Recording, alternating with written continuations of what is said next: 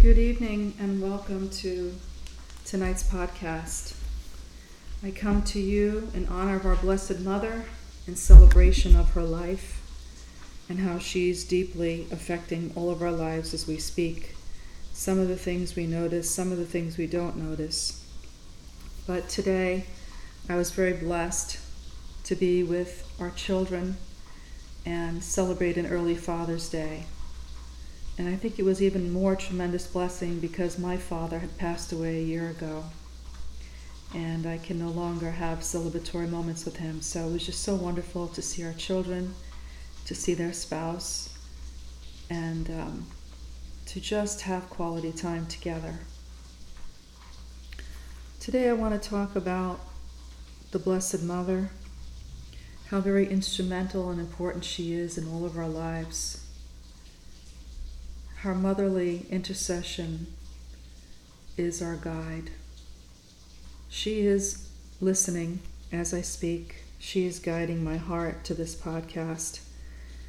I think she wants all of us to know her more deeply than we already do.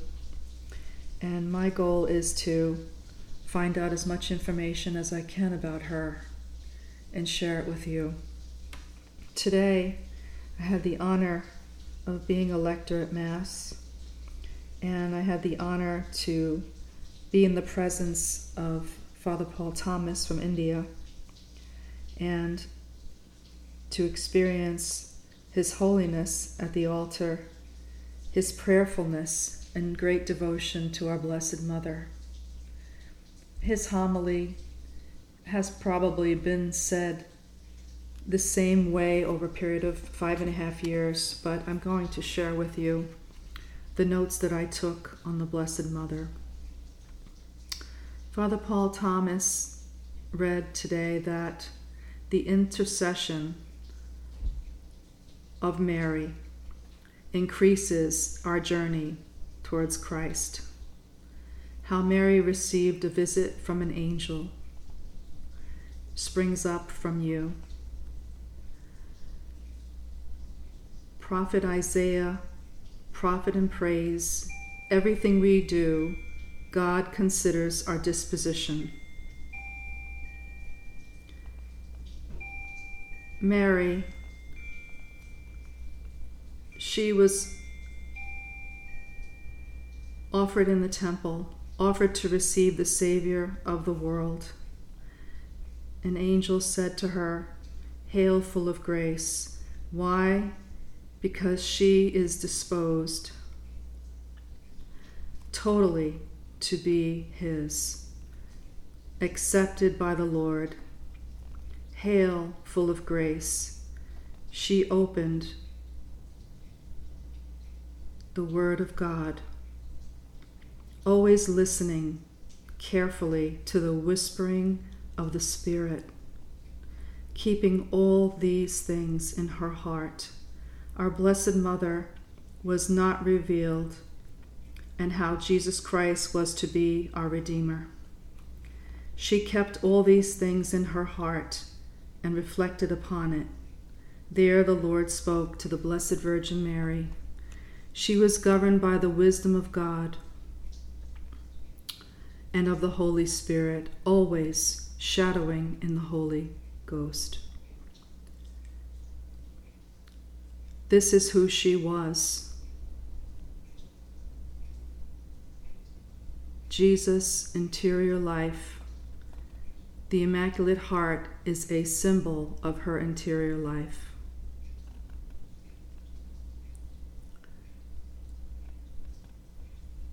She speaks of her virginal love for her Son, our God. She was always with him, acknowledging him and protecting him.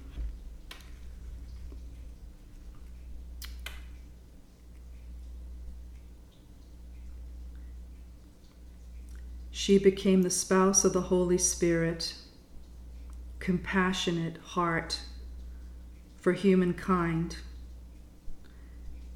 is the fullness of her life. Always support of the Blessed Mother to be understood with our heart. She is leading us to Jesus and every apparition goes towards that heart is very important, and we become close to our Lord. Blessed Virgin Mary helps us to keep faith in her virginal purity, firm hope, and sincere charity. That intimate heart of Mary. Lord Jesus. We as Christians can pray to Mary and ask for us to, to have the heart of our Holy Mother. That same heart is in her holiest Son. We have this opportunity as Christians every single day to go deeper into our faith and to take the time to break down the scriptures, whether it's reading the Bible, reciting the divine office daily. We have this wonderful opportunity to go so deeply that we can be a part of the first apostles, the first saints, the first popes, and our first mother, Mary. Take the time every day to receive Jesus and Mary through your prayer time, through your scripture reading, and you will see Jesus and Mary in this century. They will be reflective in your reading and they will be in your heart and in your mind and in your soul when you receive the precious body and the holy form of the Eucharist in a state of grace always.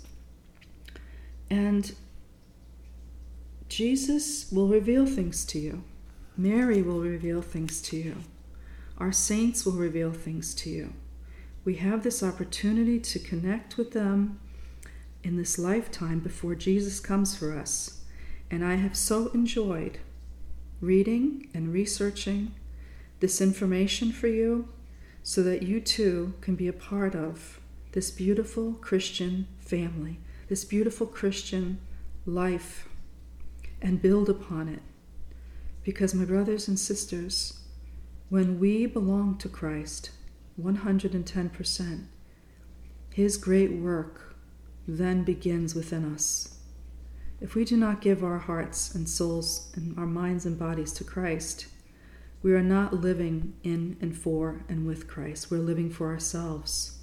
So please don't be deceived by this, but understand that we are all called personally by God to enter into a personal relationship with Him so that we can live out the life that He knew would be the ultimate life.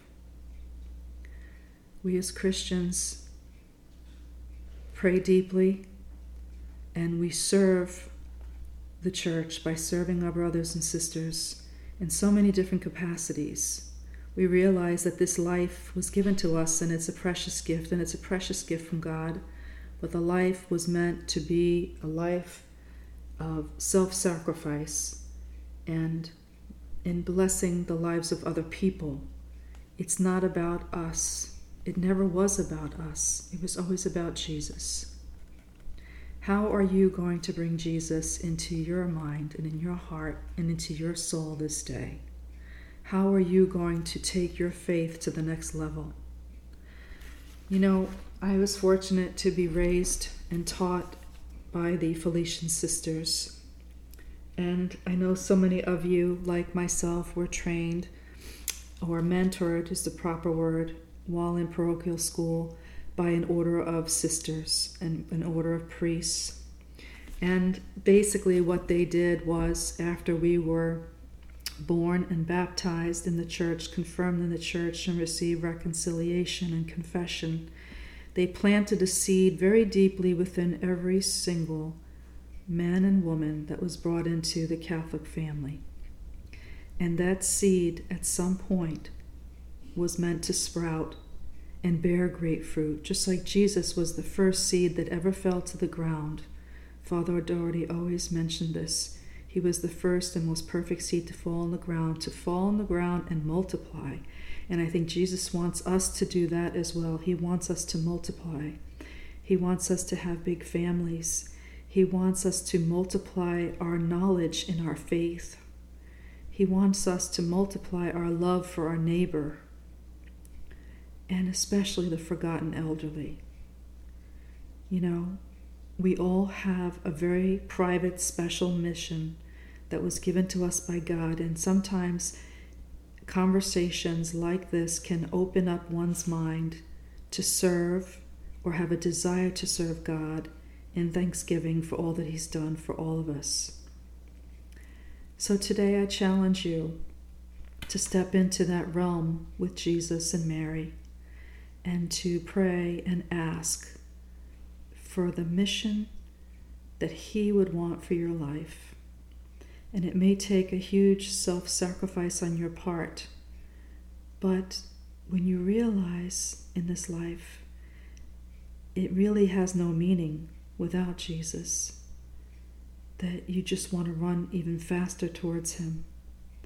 And some of us have to have a baptism by fire. We have to go through difficulty in order to realize how blessed we are to have our faith. And then there's others who just have faith and build upon all those things that I mentioned having a family, taking care of the un- unborn, taking care of the born, taking care of those who need care, the forgotten, the sick, the poor, and mainly the poor in spirit, I think. You know, we can't forget about the children that were aborted we can't forget about how intrinsically evil that is and how we're taking away a generation that's supposed to be here with us. You know? And we need to think about protecting life and protecting one's identity.